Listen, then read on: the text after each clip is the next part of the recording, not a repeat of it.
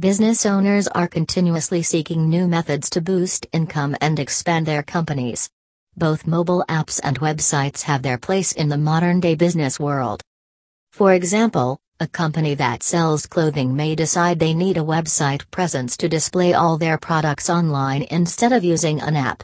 Or they may choose to build a mobile app to allow their customers to access their products.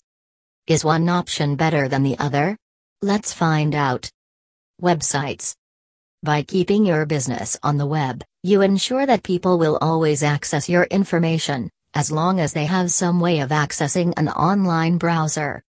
Following Facebook's 1 billion active users every month, it is clear how a website presence becomes far more beneficial to a business owner than having a mobile app. Benefits of websites for businesses Mobile friendly.